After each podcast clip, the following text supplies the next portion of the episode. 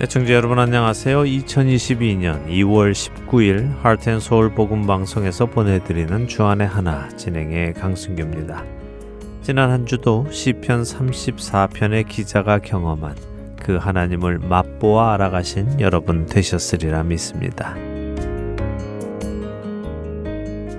지난 이천년 삼월 오일 이곳 아리조나에서 에이엠 라디오를 통해 예수 그리스도의 생명의 말씀을 전하기 시작한 저희 하트앤서울 복음방송이 창사 이십이주년을 맞게 됩니다. 지난 세월 돌아보면 정말 모든 것이 하나님의 은혜임을 고백하지 않을 수가 없습니다. 능력이나 재능이 있어서도 아니고 또 재정이나 환경이 충분해서도 아니고 그저 생명 주신 하나님의 은혜에 감사하여 그 은혜를 또 다른 누군가에게 나누기를 바라던 사람들을 통하여 하나님께서는 이 귀한 사역을 시작하셨고 지금까지 이십이년을 일해 오셨습니다.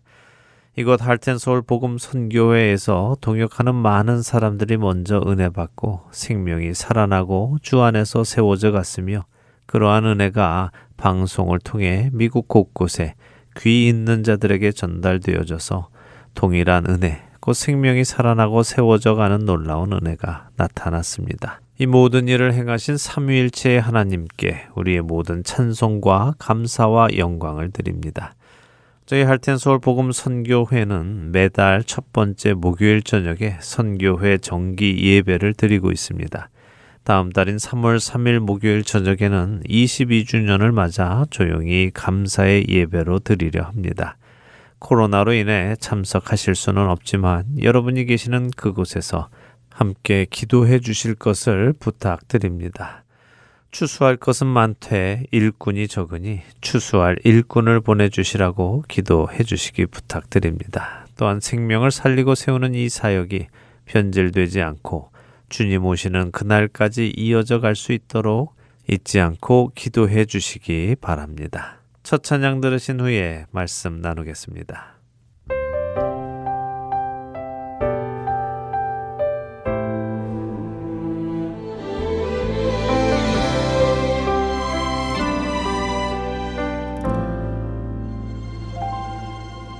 내가 노려왔던 모든 것들이 내가 지나왔던 모든 시간이 내가 걸어왔던 모든 순간이 당연한 것 아니라 은혜였어. 아침에 가 뜨고 저녁에 노을 봄의 꽃향기와 가을의 열매 변하는 계절의 모든 순간이 당연한 것 아니라 은혜였어. 모든 것이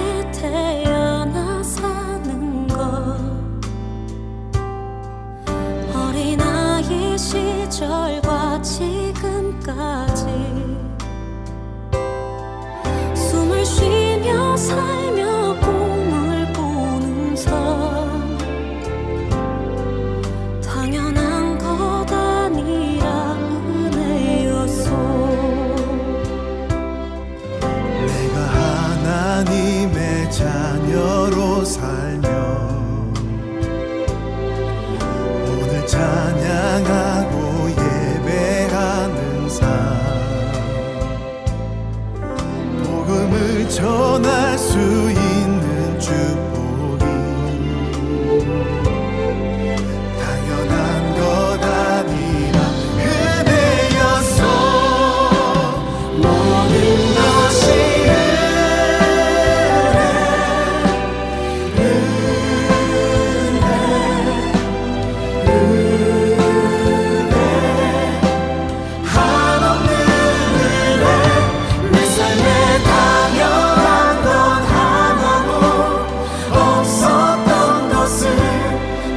것이 은혜, 은혜였어. 모든 것이 은혜, 은혜, 은혜. 하나님의 은혜, 내 삶에 당연한 건 하나도 없었던 것은 모든 것이 은혜.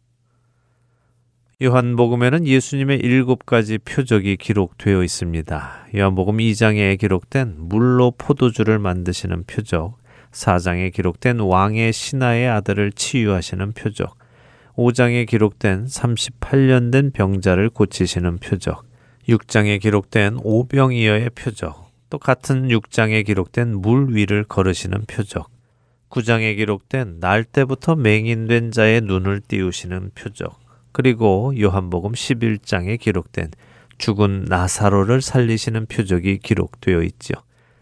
사도 요한은 다른 복음서의 저자들과 달리 기적이라는 표현 대신에 표적이라는 표현을 사용하고 있습니다. 기적이라는 것이 일어난 일 자체에 집중하는 것이라면, 표적은 그 일로 인하여 전하고자 하는 메시지에 집중하게 하는 것인데요. 공관복음서의 저자들이 예수님께서 행하신 기적 자체를 소개하고 있다면, 사도 요한은 이러한 기적을 행하심이 예수님은 하나님이시며 하나님의 아들이심을 나타내는 표적이라고 소개하고 있는 것이죠. 그런데 최근 요한복음을 다시 공부하다가 예수님의 첫 번째 표적에서 저의 모습을 보게 되어서 개인적으로 은혜를 받았습니다. 그래서 그 이야기를 여러분과 좀 나누려고 합니다. 요한복음에 기록된 예수님의 첫 번째 표적, 그것은 가나의 혼인잔치에서 물로 포도주를 만드신 표적이지요. 사도 요한이 전하려는 것은 예수님은 물로 포도주를 만드실 수 있는 분이다 하는 것을 알리려는 것은 아니었습니다. 물로 포도주를 만드시는 그분은 누구이신가 하는 것을 알리려는 것이었지요.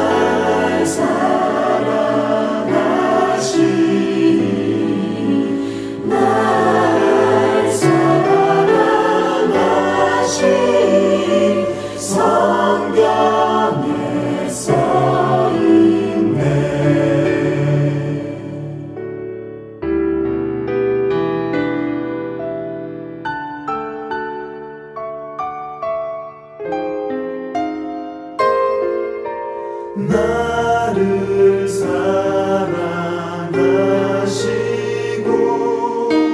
나의 죄를 다시서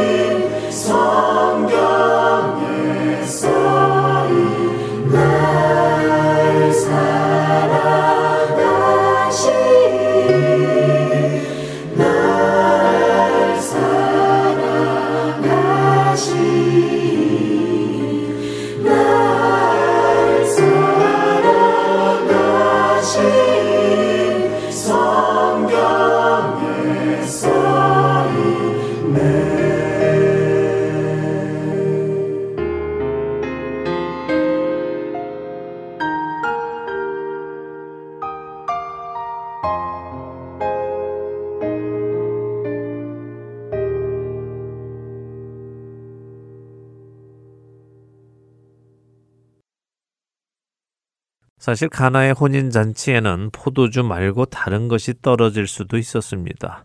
올리브 기름이 떨어질 수도 있었고 음식을 만들 재료가 떨어질 수도 있었지요. 만일 그런 음식 재료가 떨어졌다면 어땠을까요? 예수님께서 엘리야 선지자가 사르밧 과부에게 한 것처럼 통에 기름과 가루가 떨어지지 않게 하셨을 수도 있습니다. 그랬다면 이것은 그냥 기적이었을 것입니다. 그런데 가나의 혼인 잔치에는 그런 음식 재료가 떨어진 것이 아니라 포도주가 떨어졌습니다. 포도주가 술이기 때문에 성도들에게 거부감이 들 수도 있지만 사실 유대 문화 안에서 포도주는 기쁨의 상징이고 하나님의 축복의 상징이기도 합니다. 시편 백사 편 십오 절은 사람의 마음을 기쁘게 하는 포도주와 사람의 얼굴을 윤택하게 하는 기름과 사람의 마음을 힘있게 하는 양식을 주셨도다 라고 하시며 하나님께서 사람의 마음을 기쁘게 하는 포도주를 주실 것을 말씀하고 계시지요. 신명기 십일 장 십삼 절에서 십사 절은 내가 오늘 너희에게 명하는 내 명령을 너희가 만일 청종하고 너희의 하나님 여호와를 사랑하여 마음을 다하고 뜻을 다하여 섬기면 여호와께서 너희의 땅에 이른 비, 늦은 비를 적당한 때에 내리시리니 너희가 곡식과 포도주와 기름을 얻을 것이요 라고 하시며 하나님을 사랑하여 순종하며 섬기는 백성에게 하나님께서 포도주를 얻게 하실 것을 약속하십니다.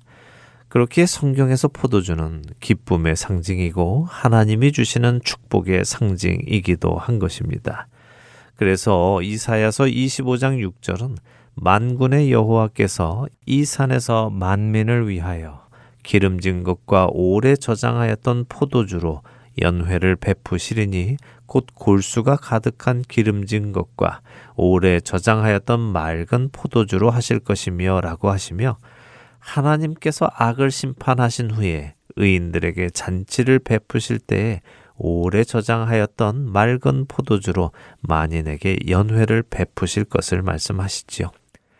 가나안의 혼인잔치에 포도주가 떨어진 것은 참된 기쁨이 없고 하나님의 축복이 없는 이스라엘의 당시 모습을 보여주는 것이며 그런 이스라엘의 다시 참 기쁨과 하나님의 축복을 가지고 오시는 분이 예수 그리스도이심을 보여주시는 표적인 것입니다.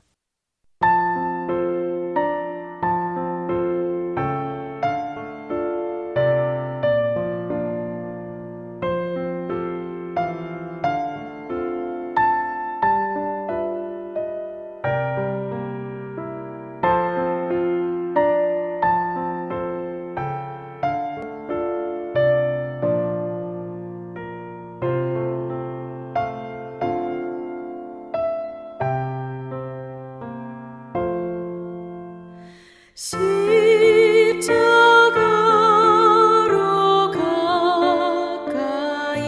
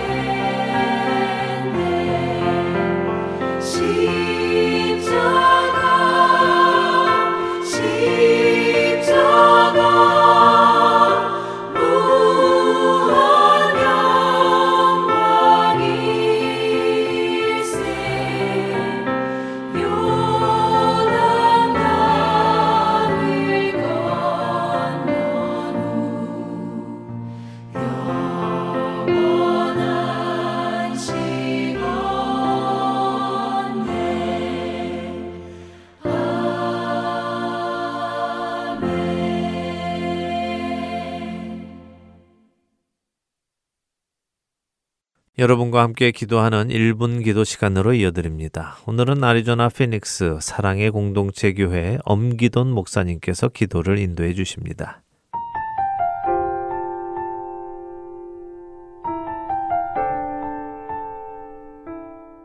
하트앤서울 복음방송 일 분 기도 시간입니다. 저는 피닉스 사랑의 공동체 교회를 담임하고 있는 엄기돈 목사입니다. 오늘의 기도는 미디어에 중독된 분들을 위해서 기도하기를 원합니다. 오늘날의 미디어는 참 유용한 도구이지만 동시에 아주 위험한 무기입니다. 잘 사용되어지면 많은 영적인 유익을 얻을 수 있지만 잘못 사용되면 헤어나올 수 없는 수렁에 빠지게 하는 것이 미디어입니다. 많은 사람들이 이 미디어 중독에 빠져 있습니다. 이천이십일 년 기준으로 대한민국 국민 전체의 이십삼 퍼센트가 미디어 중독에 빠져 있다고 합니다. 특히 청소년은 삼십팔 퍼센트가 미디어에 중독되어 있습니다. 이런 미디어의 중독은 이제 혼자만의 힘으로 빠져나오기 힘든 상황에 이르렀습니다. 함께 기도하며 서로가 격려해야 하는 상황이 되었습니다. 상식적으로 이해가 되지 않는 일은 영적인 일입니다. 미디어에 중독되는 상황은 상식적이지 않습니다. 모든 사람이 미디어 중독이 해롭다는 것을 알지만 벗어나지 못합니다. 아이들은 부모님에게 혼난다는 것을 알면서도 벗어나지 못합니다. 미디어 중독에서 벗어나고 싶다고 몇 번이고 결심하지만 벗어나지 못하는 상황을 보면 이것은 분명 영적인 부분이 개입되어 있음을 알 수 있습니다. 사단의 전략이 개입되어 있음을 알 수 있습니다. 영적인 일은 기도로 이겨야 합니다. 합심해서 기도할 때 승리하게 될 것입니다. 기도 외에 다른 것으로는 이런 유가 나갈 수 없습니다. 기도할 때 이미 승리하신 예수님의 승리가 나의 승리가 되는 것입니다. 기도할 때 승리할 수 있다는 믿음이 솟아나는 것입니다. 기도할 때 뱀의 머리가 부서지는 승리를 경험하게 됩니다. 이 시간에 함께 기도하기를 원합니다. 우리의 힘으로는 할 수 없습니다. 우리는 연약합니다. 하지만 하나님께 기도하면 그 싸움은 이제 우리의 싸움이 아니라 하나님의 싸움이 되는 것입니다. 기도하면 들어주시는 하나님께 기도하시겠습니다.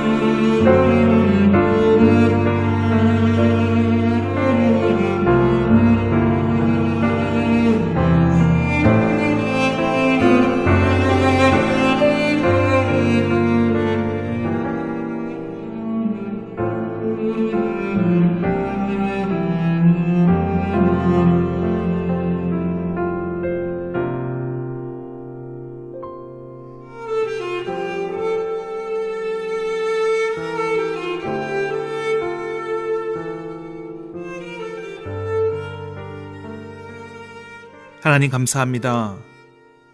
기도하는 자의 영광을 맛보게 하시니 감사합니다. 우리는 연약합니다. 우리는 할 수 없습니다.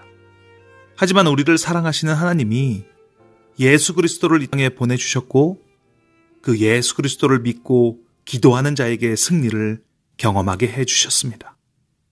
그 예수 그리스도의 이름의 권세를 믿고 기도합니다. 믿는 자들이 미디어의 중독을 이기게 하심에 감사합니다. 우리 자녀들에게서 미디어 중독을 끊어지게 하심에 감사합니다. 예수 그리스도의 능력으로 승리하게 되었습니다. 감사드리며 예수님의 이름으로 기도합니다. 아멘.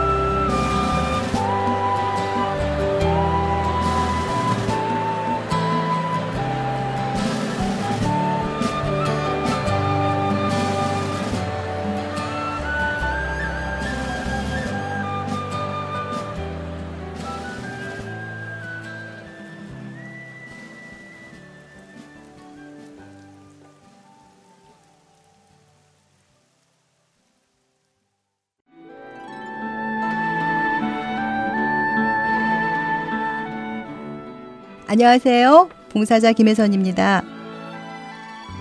매주 금요일마다 씨디를 각 지역으로 배송해드리는데요. 최근 씨디를 받지 못하시는 분, 파손된 씨디를 받으시는 분들이 많다는 소식을 들었습니다. 매주 만들어지는 씨디에는 많은 분들의 정성이 담겨 있고 예수 그리스도의 복음이 담겨져 있습니다. 씨디가 잘 전달이 되지 않을 때 저희 또한 마음이 너무 아픈데요. 혹시 씨디를 받지 못하셨거나 부서진 씨디를 받으셨을 때에는 저희에게 연락을 주세요.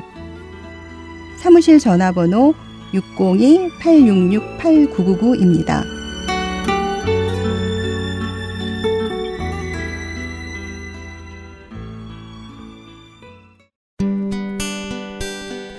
기쁜 소식 사랑으로 땅끝까지 전하는 하트앤서울.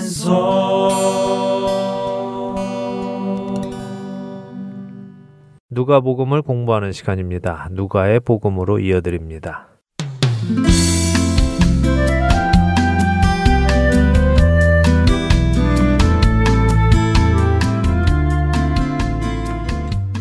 애청자 여러분 안녕하세요. 우리가 알고 있는 바를 더욱 확실히 알게 하기 위해 쓰여진 누가복음을 공부하는 시간입니다. 누가의 복음 진행의 함혜진입니다. 네, 여러분 안녕하세요. 강승규입니다. 누가복음 십일 장으로 들어와서 예수님께서 가르쳐주신 기도, 주기도문에 대해 나누기 시작했습니다. 네.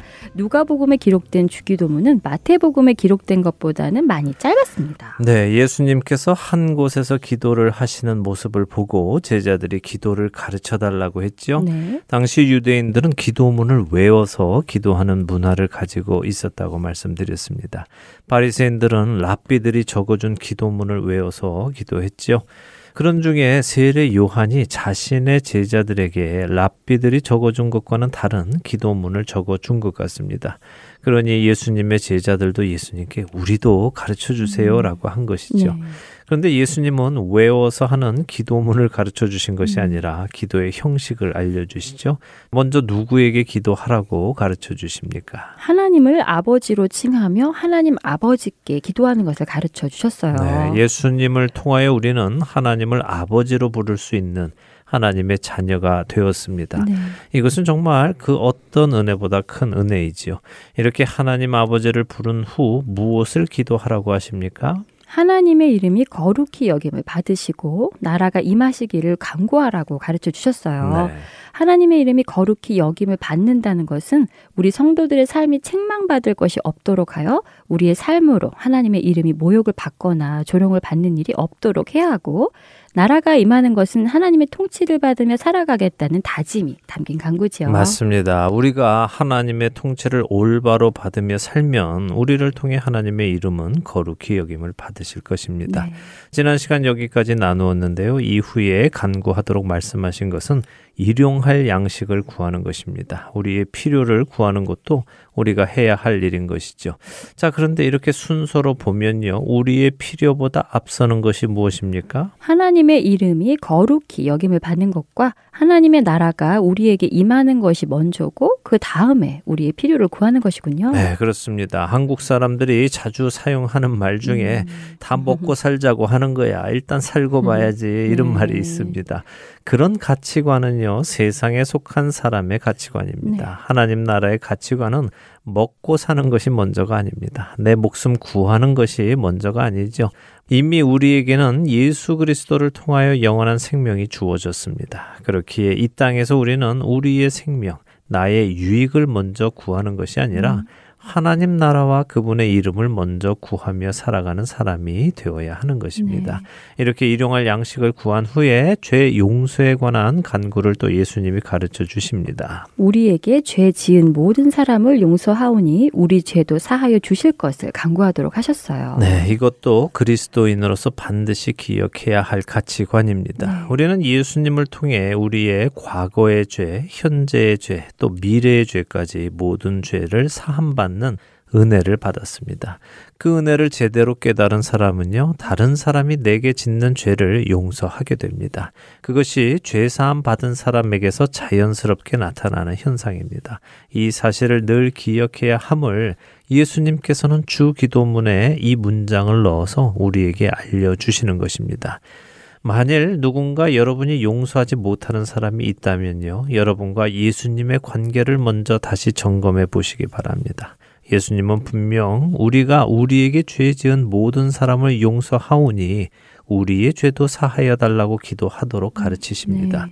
이 말씀을 반대로 하면 어떻겠습니까? 우리가 우리에게 죄 지은 모든 사람을 용서하지 않으면 어떻게 하시라는 말씀입니까? 우리의 죄도 사하여 주지 마시라는 말씀과 같네요. 네. 정말 두려운 말씀인데요. 맞습니다. 두려운 말씀입니다. 네. 우리는 이 주 기도문을 자주 외웁니다. 그렇죠? 네. 우리의 기도가 하나님께 전달되고 하나님께서 우리의 기도를 들어 응답하신다는 사실을 우리가 믿는다면요, 우리는 이 사실을 간과해서는 안 됩니다. 그렇지 않습니까? 그렇죠. 우리가 기도할 때 하나님께서 들어주시기를 간절히 기대하며 기도하는데, 만약 하나님께서 우리가 주기도문을 외울 때도 그렇게 들어 응답하신다면 우리가 다른 사람들을 용서하지 않는 것들로 인하여 우리의 죄를 용서받지 못한 경우가 많을 것이라는 생각이 드니 아차 싶습니다. 예, 우리는 하나님께 간구할 때 무엇을 간구하는지 잘 생각하며 해야 합니다. 네.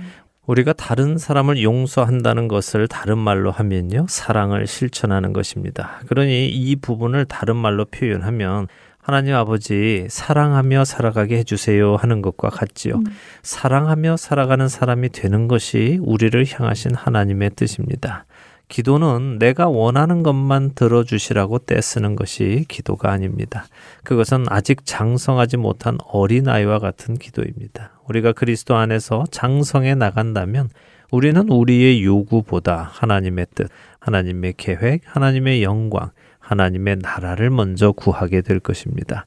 성숙해지는 우리가 되기를 바라며, 나에게 죄 지은 모든 사람들을 용서함으로 사랑을 실천하고 우리 역시 우리의 모든 죄를 용서받는 은혜가 있게 되기를 소원합니다. 네. 이제 마지막 말씀을 생각해 보죠. 우리를 시험에 들게 하지 마시옵소서라는 말씀이군요. 네, 시험. 네, 참 이해하기 어려운 말씀입니다. 음, 시험이 이해하기 어려운 말씀이라고요? 네. 왜죠? 뭐 시험 좋아하는 사람이 어디 있느냐라고 말할 음. 수 있죠. 예, 함혜진 아나운서는 시험 좋아하십니까? 시험요. 예. 아주 싫어합니다. 말씀하신 대로 시험 좋아하는 사람이 어디 있겠어요. 예, 대부분 아. 우리는 시험을 안 좋아합니다만요. 네. 또 의외로 시험을 좋아하는 사람들도 있습니다. 음. 주로 공부하는 거 좋아하는 사람들이죠. 시험이라는 것이요, 그 사람의 실력을 평가하는 것입니다. 그 사람이 가지고 있는 것이 무엇인지 알아보는 것이죠. 그렇기에 부정적인 것은 아닙니다. 우리가 시험을 싫어하는 이유는요, 시험이 어렵고 시험을 보면 점수가 좋지 않게 나와서 그렇습니다. 그런데 시험을 보면 늘 백 점 맞는 사람들은요, 시험 보는 거 좋아합니다. 아, 내가 잘하고 있구나 하고 자신의 실력을 검증받기 때문이죠. 사실 시험은 두 가지라고 볼 수 있습니다. 하나님께로부터 오는 시험과 마귀에게서 오는 시험이 있죠. 하나님께서는 창세기 이십이 장에서 아브라함을 시험하셨습니다. 하나님께서 아브라함을 칠십오 세에 부르시고 가나안 땅으로 인도하셔서 그동안 믿음이 장성하도록 많은 사건 속에서 그와 동행하셨습니다. 그리고 백 세에 약속된 아들 이삭을 낳을 수 있는 기적도 보여주셨죠. 이렇게 믿음을 하나하나 세워주신 하나님께서 때가 되자 아브라함의 믿음이 행동으로 증명될 수 있을지 시험을 하셨습니다. 어떻게요? 네, 백 세에 얻은 이삭을 번제로 드리라는 시험이었죠. 네. 그리고 아브라함은 정말로 이삭을 번제로 드리려 해서 하나님의 천사가 급히 막았죠. 네, 그래서 하나님께서는 아브라함에게 창세기 이십이 장 십이 절 후반에 내가 이제야 네가 하나님을 경외하는 줄을 아노라 라고 하시면서 네. 그가 시험에서 좋은 성적을 낸 것을 인정하십니다. 그렇게 시험은 나쁜 것이 아닙니다. 그러나 마귀가 사람을 시험할 때도 있습니다. 다른 말로 하면 미혹하거나 유혹하는 것입니다. 이런 경우 마귀는 그 사람이 시험에 빠져서 믿음을 저버리고 말씀과 반대되는 일을 하도록 유혹합니다. 이런 것은 부정적이죠. 음. 예수님께서 잡히시던 밤에 겟세마네 동산에서 베드로에게 마태복음 이십육 장 사십일 절에 시험에 들지 않게 깨어 기도하라라고 말씀하셨습니다. 그런데 베드로는 어떻게 했습니까? 기도하지 못하고 잠이 들었죠. 네, 그래서 그날 저녁 베드로는 어떤 일을 했습니까? 예수님을 세 번이나 부인하게 되었죠. 그렇습니다. 그는 시험에서 자신에게는 아직 믿음이 없음을 드러냈습니다. 네. 마귀의 시험에 빠져 자신의 목숨을 건지기 위해 예수님을 부인했지요. 이런 마귀의 시험은 부정적인 것입니다. 자, 이렇게 시험에는 두 가지 종류가 있습니다. 하나님께서 주시는 시험은 우리의 믿음을 증명하는 시험이기에 좋은 것입니다. 야고보서 일 장 이 절의 말씀처럼 우리가 여러 가지 시험을 당하거든 온전히 기쁘게 여길 수 있습니다. 그러나 마귀가 주는 시험에는 들지 않는 것이 좋습니다. 그러니 여기 예수님께서 말씀하시는 시험은 어떤 시험이겠습니까? 마귀에게서 오는 유혹, 미혹, 뭐 그런 시험을 말씀하시는 것이네요. 네. 우리의 믿음이 떨어지게 하는 그런 시험이요. 그렇습니다. 예수님께서 가르쳐 주신 이 기도, 이 기도를 외워서 토시 하나 틀리지 않게 음. 기도하라는 말씀은 아닙니다. 네. 만일 그런 말씀이라면 우리는 원어로 외워야 합니다. 번역한 기도는 음. 원래 예수님께서 가르쳐 주신 언어가 아니지 않습니까? 네. 그러니 예수님께서 가르쳐 주신 그 내용을 따라 기도해야 하는 것입니다. 누구에게 기도합니까? 하나님 아버지께요. 네. 무엇 무엇을 구하지요? 하나님의 말씀을 따라 살아가도록 인도해 주실 것을 구하고 필요한 것을 구하고 그 다음에 우리가 남을 용서함으로 사랑을 실천하며 살아갈 수 있도록 간구하고 그 다음은 마귀의 미혹에 넘어가지 않도록 간구하는 것이네요. 네, 그렇습니다. 우리의 기도 안에 이러한 내용이 들어가도록 기도하시면 됩니다. 네. 결국 미혹에 빠지지 않고 하나님의 말씀대로 살아가도록 인도해 주세요 하는 것이 예수님께서 가르쳐 주신 기도의 핵심입니다. 이렇게 주 기도문을 가르쳐 주신 후에 기도에 대해 추가 설명을 해 주시는데요. 본문을 읽고 이야기 나누죠. 누가복음 십일 장 오 절에서 십삼 절까지 읽고 이야기 나누겠습니다. 네, 누가복음 십일 장 오 절부터 읽습니다. 또 이르시되 너희 중에 누가 벗이 있는데 밤중에 그에게 가서 말하기를 벗이여 떡 세 덩이를 내게 구워달라. 내 벗이 여행 중에 내게 왔으나 내가 먹일 것이 없노라 하면 그가 안에서 대답하여 이르되 나를 괴롭게 하지 말라.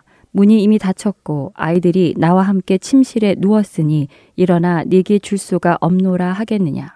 내가 너희에게 말하노니 비록 벗됨으로 인하여서는 일어나서 주지 아니할지라도 그 간청함을 인하여 일어나 그 요구대로 주리라. 내가 또 너희에게 이르노니 구하라. 그러면 너희에게 주실 것이요.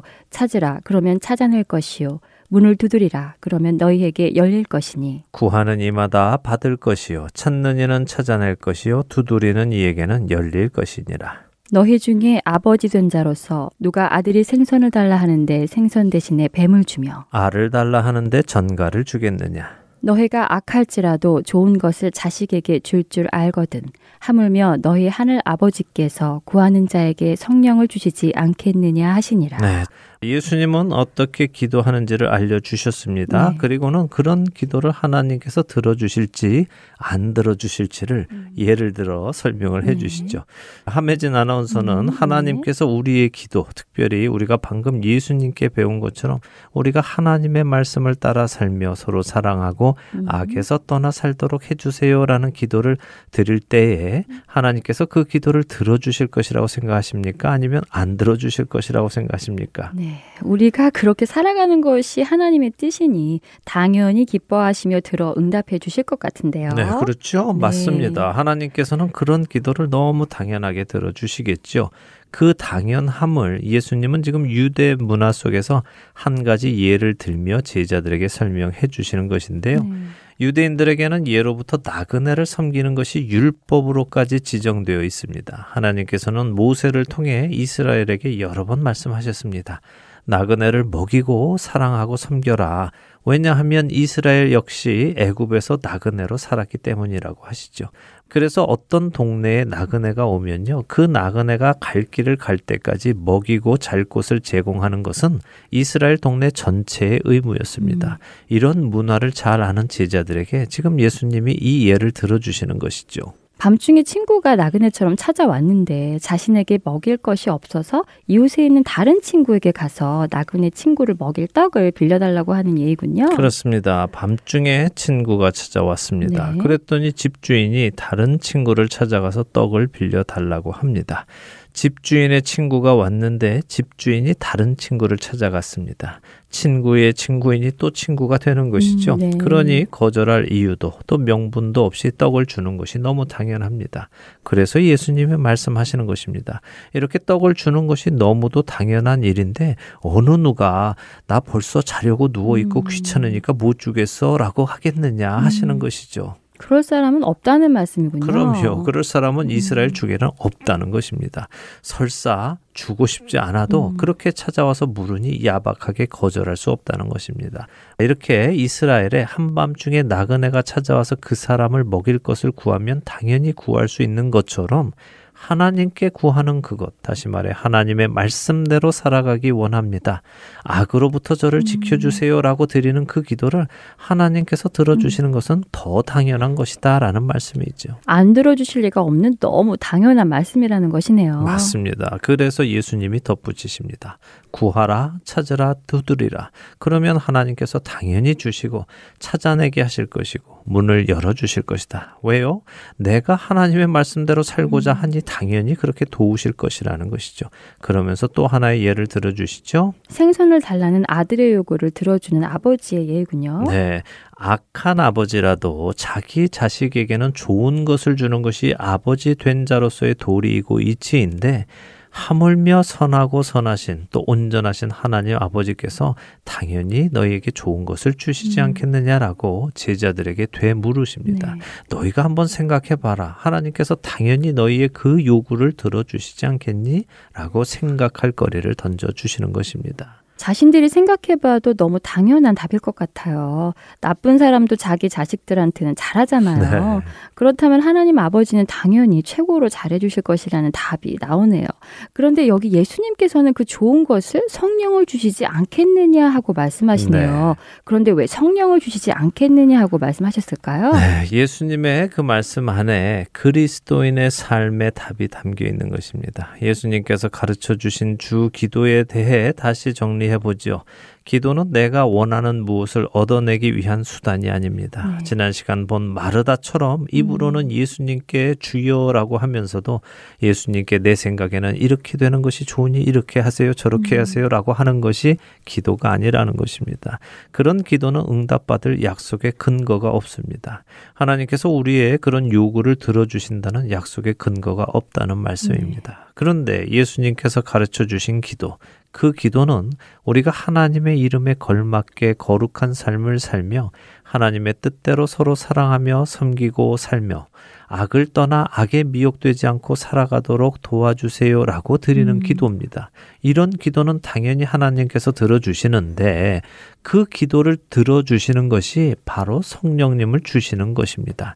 다시 말하면 무엇입니까? 우리가 하나님의 뜻대로 살아가려면 우리 스스로는 가능하지 않다는 말씀이죠. 그렇네요. 우리 스스로 거룩한 삶을 살아갈 수는 없지요. 네. 우리 안에 내주하시는 성령 하나님의 인도하심을 따라 살아갈 때에만 우리는 하나님의 뜻대로 살아가며 또한 악의 미혹에서도 이길 수 있지요. 바로 그 말씀이군요. 네, 그렇습니다. 갈라디아서 오 장 십육 절은 우리에게 성령을 따라 행하라고 말씀하십니다. 그렇게 우리가 성령을 따라 행하면 육체의 욕심을 이루지 않는다고 하시죠. 저는 오늘 우리 청취자 여러분들이 한번 깊이 생각하시기를 부탁을 드립니다. 나는 정말 예수님께서 가르쳐 주신 그 기도를 따라 기도를 드리려는 마음이 있는가? 정말 하나님의 뜻을 따라 살며 하나님의 뜻을 따라 형제와 자매를 섬기며 사랑하며 살아가고 악의 미혹에서 떠나 거룩함을 지키며 살아가기를 원하는가 생각해 보시기를 원합니다. 네. 그런 삶을 향한 간절함이 있는 사람은 하나님께 기도하면 하나님께서 반드시 듣고 응답하십니다. 우리 안에 살아계시는 성령님께서 나의 삶을 인도해 나가시며 하나님께서 기뻐하시는 모습으로 살아가게 하실 것입니다. 하나님은 내가 그렇게 살고 싶지 않은데 억지로 그렇게 살게 하지는 않으십니다. 음. 내가 거룩함을 원치 않고 육신에 속한 것을 원하는 사람이라면 그런 나를 억지로 바꾸시지는 않습니다. 만일 하나님께서 그렇게 하실 것이라면 하나님은 세상의 모든 사람을 억지로 거룩함을 쫓도록 만드셨을 것입니다. 하나님은 모든 사람이 회개하여 구원에 이르고 거룩한 사람이 되기를 원하시지만 억지로 하지 않으시고 하나님의 말씀을 깨닫고 그 은혜 안으로 들어가고자 하는 자들을 받아주십니다. 가만히 있으면 내가 믿음 좋은 사람이 되는 음. 것이 아닙니다. 주님 앞으로 날마다 나가는 사람, 그 사람의 믿음이 성장하는 것입니다. 각자의 믿음을 꼭 한번 점검해 보시기 바랍니다. 아멘. 그렇게 하겠습니다.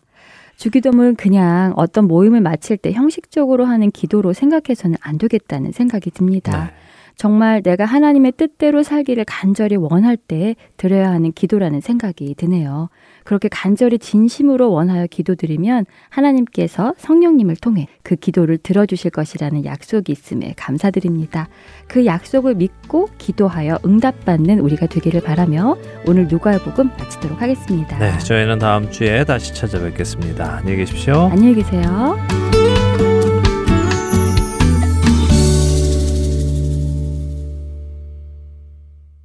나의 안에 계신 주님은 항상 전할 소식이라네.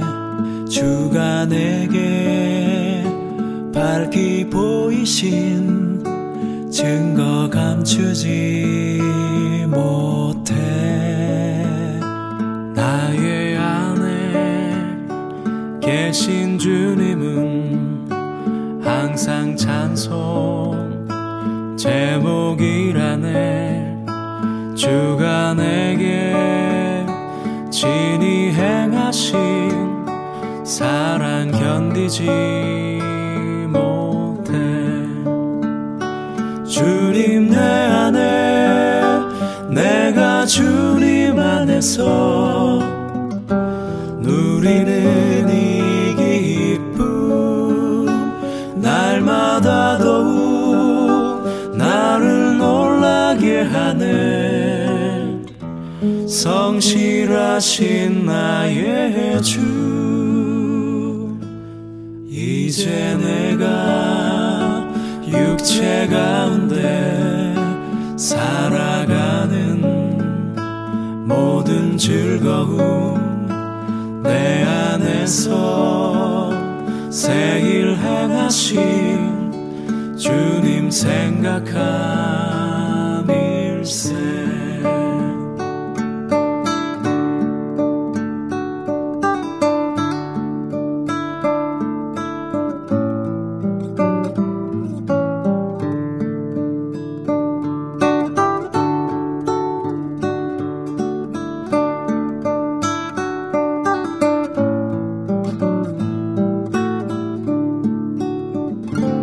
주님 내 안에, 내가 주님 안에서 누리는 이 기쁨, 날마다 더욱 나를 놀라게 하네. 성실하신 나의 주, 이제 내가 육체 가운데 살아가는 모든 즐거움 내 안에서 새일 행하신 주님 생각함일세. 내 안에서 새일 행하신 주님 생각함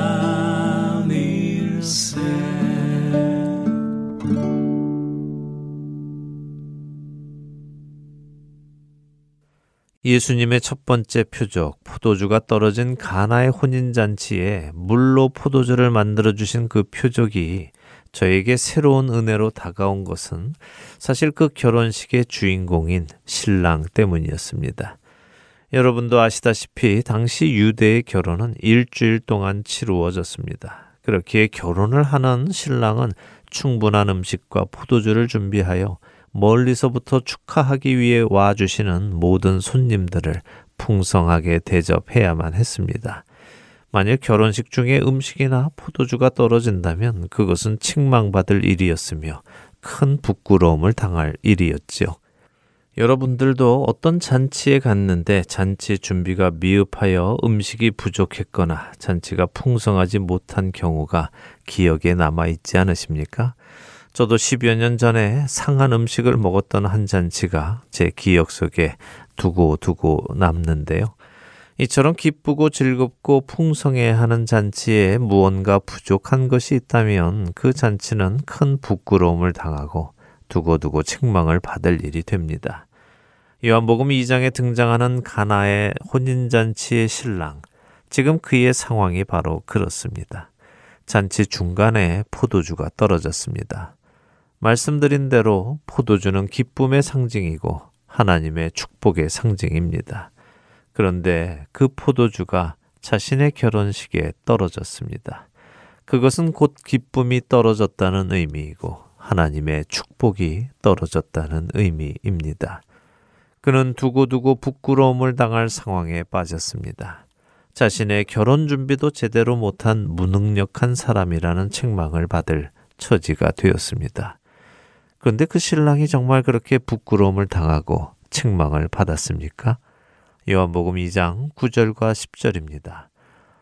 연회장은 물로 된 포도주를 맛보고도 어디서 났는지 알지 못하되 물떠온 하인들은 알더라.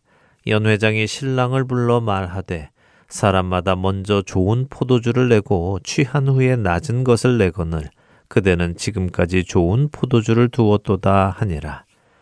신랑은 부끄러움을 당한 것이 아니라 오히려 칭찬을 받았습니다. 사람들이 보통 잔치 처음에 좋은 포도주를 내어놓고는 사람들이 취해서 맛을 잘 분별하지 못할 때 질 낮은 포도주를 내어놓는 것이 일반적이었는데 전에는 처음에도 좋은 포도주를 주었지만 더 좋은 포도주를 지금까지 두어서 사람들을 기만하지 않고 오히려 정성을 다해 대접을 하는구나 하며 칭찬을 받은 것입니다. 이 잔치에서 신랑이 칭찬을 받기 위해 한 일은 무엇입니까? 아무것도 없습니다. 그는 아무것도 하지 않았습니다. 누가 이 신랑으로 칭찬을 듣도록 하셨습니까? 예수께서 이 첫 표적을 갈릴리 가나에서 행하여 그의 영광을 나타내심에 제자들이 그를 믿으니라. 요한복음 이 장 십일 절의 말씀입니다. 바로 예수님이 하셨죠. 예수님께서 행하신 첫 표적, 그 표적으로 인하여 부끄러움을 당할 수밖에 없었던 신랑이 부끄러움 대신 칭찬을 받았습니다. 예수님의 첫 사역을 통하여 부끄러움을 당할 자가 오히려 칭찬을 듣는 일이 생겼습니다. 예수님의 사역은 바로 이것입니다. 자신의 죄로 인하여 부끄러움을 당하고 영원히 책망받아야 할 사람이 예수님께서 행하신 일로 인하여 아무 노력도 하지 않았지만 부끄러움을 당하지 않고 오히려 칭찬을 받는 사람이 된 것 말입니다. 로마서 십 장 십일 절은 누구든지 그를 믿는 자는 부끄러움을 당하지 않는다고 말씀하시지요. 사랑하는 하트앤서울 복음방송 애청자 여러분, 여러분은 이 은혜를 깨달으셨습니까? 나는 부끄러움을 당할 자였는데 예수님으로 인하여 하나님께 칭찬받는 자가 된 그 은혜를 깨달으셨습니까? 그렇다면 이제 그 은혜 안에서 겸손하게 또 감사함으로 살아가야 하지 않겠습니까? 부끄러움을 당해야 마땅한 나를 대신하여 부끄러움을 당하시고 책망받아야 마땅한 나를 대신하여 책망받으시고 죽어야 마땅한 나를 대신하여 죽으신 예수님의 그 은혜가 우리 안에 깊숙이 들어와 자리 잡기를 원합니다. 그래서 그 은혜에 감사하여 은혜 받은 자답게 다시는 부끄럽지 않은 모습으로 살아가는 저와 애청자 여러분이 되시기를 소원하며 오늘 주안의 하나 여기에서 마치도록 하겠습니다. 함께해 주신 여러분들께 감사드리고요. 저는 다음 주 이 시간 다시 찾아뵙겠습니다. 지금까지 구성과 진행의 강승기였습니다. 애청자 여러분 안녕히 계십시오. 예수님은 누구신가 우는 자의 위로와 없는 자의 풍성이며 천한 자의 높음과 잡힌 자의 노임되고 우리 기쁨 대신에 죽은 자의 부활되고 우리 생명 대신에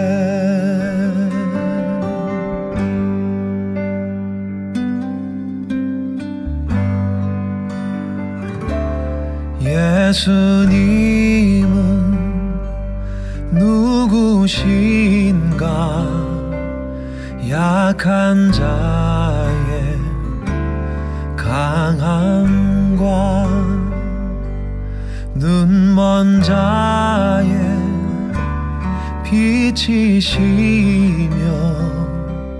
병든 자의 고침과 만국인의 구주시며 모든 왕의 왕이요 심판하신 주님 되고 우리 영광 대신에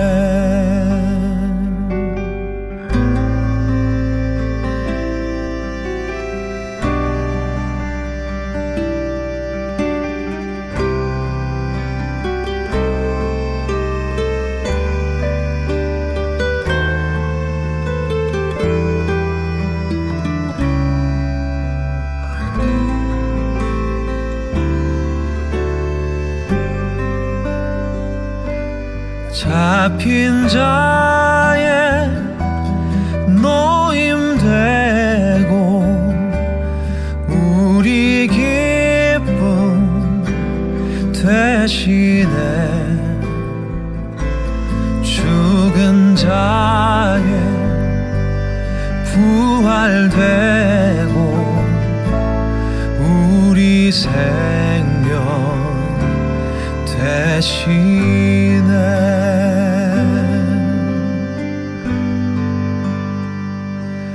내 영혼에 빛이시며 우리 소망 되시네.